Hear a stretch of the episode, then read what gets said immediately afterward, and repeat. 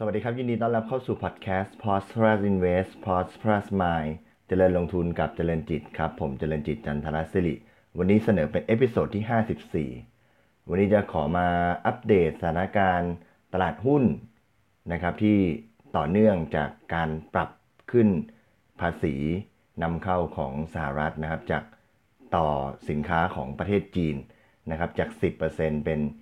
25%นะครับ เราจะเห็นได้ว่าเมื่อวันศุกร์ที่ผ่านมาเนี่ยทางการสหรัฐเนี่ยเขามีการปรับขึ้นภาษีนะครับจาก 10%เป็น 25%บนสินค้าที่นำเข้าจากประเทศจีนนะครับ โดยที่ถ้าเป็นเวลาในประเทศไทยเนี่ยก็เป็นเวลาช่วงประมาณ 11 โมงนะครับก็มีการตลาดหุ้นบ้านเราก็ได้รับผลกระทบจากข่าวนี้นะครับ มีการปรับตัวลงค่อนข้างแรงนะครับ โดยต่อเนื่อง มาจากสถานการณ์ตลอดทั้งสัปดาห์เลยที่มีการพูดคุยถึงการเจรจาเกี่ยวกับสงครามการค้าที่เกิดขึ้นนะครับ แต่ปรากฏว่าในช่วงเวลาเย็นนะครับ ตลาดหุ้นแต่ละตลาดเนี่ยกลับมีการปรับตัวสูงขึ้นนะครับ ตัวตลาดหุ้นของจีนเองนะครับ ตลาดหุ้นเซี่ยงไฮ้เนี่ยก็ปิดบวกไป 3.1%นะครับ ในขณะที่ตลาดบ้านเราเองเนี่ย ตลาดเซตอินเดี x เนี่ยก็ปิดไปบวกไป 1.89 จุด หรือบวกไป 0.11%นะครับ เพราะฉะนั้นก็รวมถึงตลาดในภูมิภาคเอเชียอื่น ๆ ด้วยนะครับ ก็มีการปรับตัวขึ้นมาจากที่ลบเยอะๆเนี่ยบางตลาดก็พลิกกลับมาบวก บางตลาดก็ลบน้อยลงนะครับในขณะเดียวกันตลาดทางฝั่งอเมริกาเองนะครับดาวโจนส์เมื่อวันศุกร์ปิดไป บวก 114 จุดหรือประมาณ 0.44%หลังจากลงไปติดลบถึง 400%ในช่วงเวลาของการเทรดนะครับ การปรับขึ้นภาษีของสินค้านำเข้าจากจีนเนี่ยเดิมทีเรามองว่าน่าจะเป็นข่าวลบนะครับ คิดว่าเออมันน่าจะเป็นปัจจัยลบที่ส่งผลกระทบให้ ตัวตลาดหุ้นน่าจะปรับลงแรงนะครับ ก็ ไปเอาข้อมูลมาจากบทความในเว็บไซต์ investing.com ครับเขาพูดถึงว่า 4 เหตุผลว่าทำไมหุ้นยังมีการปรับตัวขึ้นได้ แม้ว่าจะมีการขึ้นภาษีของสหรัฐก็ตามนะครับประเด็นแรกก็คือทางทางฝั่งจีนเนี่ยมีการเข้าซื้อหุ้น ความหมายก็คือว่าทางทางประเทศจีนเนี่ยเขาจะมี state fund หรือว่าเป็นกองทุนของทางภาครัฐเนี่ยที่จะคอยไว้ซื้อหุ้นซื้ออะไรซึ่งเขาออกมายอมรับเมื่อวันที่ 10 ที่ผ่านมานะครับว่าในช่วงที่มีการตลาดมีการปรับตัวลงจากการปรับเพิ่มภาษีของสหรัฐเนี่ยทาง China State Fund เนี่ยมีการเข้าไปซื้อหุ้นในในดัชนีของประเทศจีนนะครับ ก็เพื่อ ลดการปรับตัวลดลง แล้วก็เพื่อช่วยลดผลกระทบที่เกิดขึ้นจากเหตุการณ์ที่เกิดขึ้นนะครับ อีกประเด็นก็คือว่าเขามองว่าตัวข่าวเรื่องภาษีเนี่ยหลังจากมีการพูดคุยมาตลอดทั้งสัปดาห์เนี่ย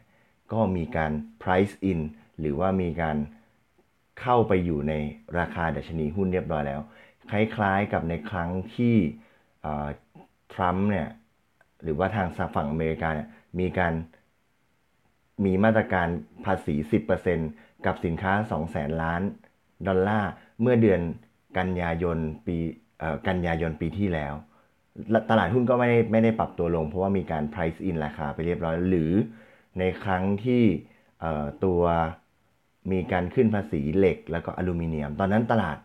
ก็ไม่ได้กังวลก็ไม่ได้ปรับตัวลงเหมือนกัน เพราะว่ามีการ price in ไปแล้ว แล้วหลังจากนี้เนี่ย ก็จะค่อยๆมีการซึมซับข้อมูลมาในตลอดทั้งสัปดาห์นะครับ ประเด็นที่ 3 ก็คือว่าเราไม่เห็น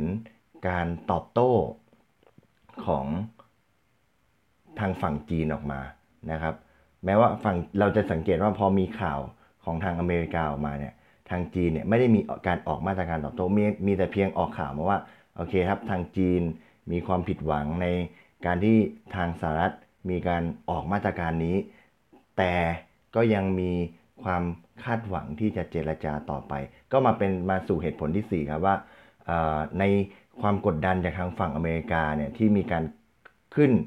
ภาษีจาก 10 เป็น 25%เนี่ยก็เป็นเหตุให้มีโอกาสที่จะนำไปสู่การเจรจาตกลงกัน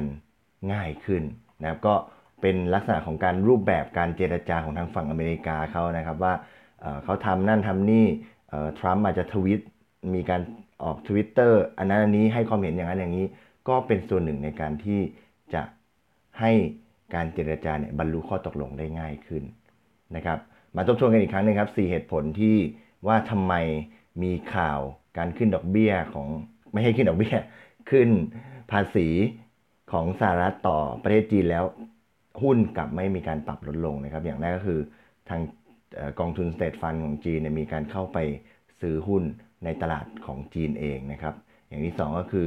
อการปรับขึ้นภาษีนำเข้าเนี่ยมีการ price in ไปในตลาดเรียบร้อยแล้วนะครับ อย่างที่สามก็คือการฝั่งจีนเนี่ยก็ไม่ได้มีการตอบโต้ในมาตรการใด ๆ นะครับ แล้วก็สี่ก็คือมีความหวังที่การเจรจาเนี่ยจะบรรลุข้อตกลงได้ง่ายขึ้น หลังจากที่มีความกดดันจากทางฝั่งอเมริกานะครับก็ เช้านี้เรากลับมาเปิดตลาดหุ้นกันอีกครั้งหนึ่งเนี่ยก็ติดตามนะครับว่าจะมีการตอบโต้ทางจีนไหมหรือการเจรจาที่กำลังดำเนินอยู่นั้น จะสามารถบรรลุข้อตกลงได้หรือเปล่านะครับ แล้วก็จะส่งผลต่อตลาดหุ้นบ้านเราอย่างไรนะครับ ก็เป็นสิ่งที่นักลงทุนจะต้องติดตามต่อไปนะครับ วันนี้ขอบคุณที่ติดตามนะครับแล้วพบกันใหม่ใน episode ถัดไป วันนี้ขอบคุณและสวัสดีครับ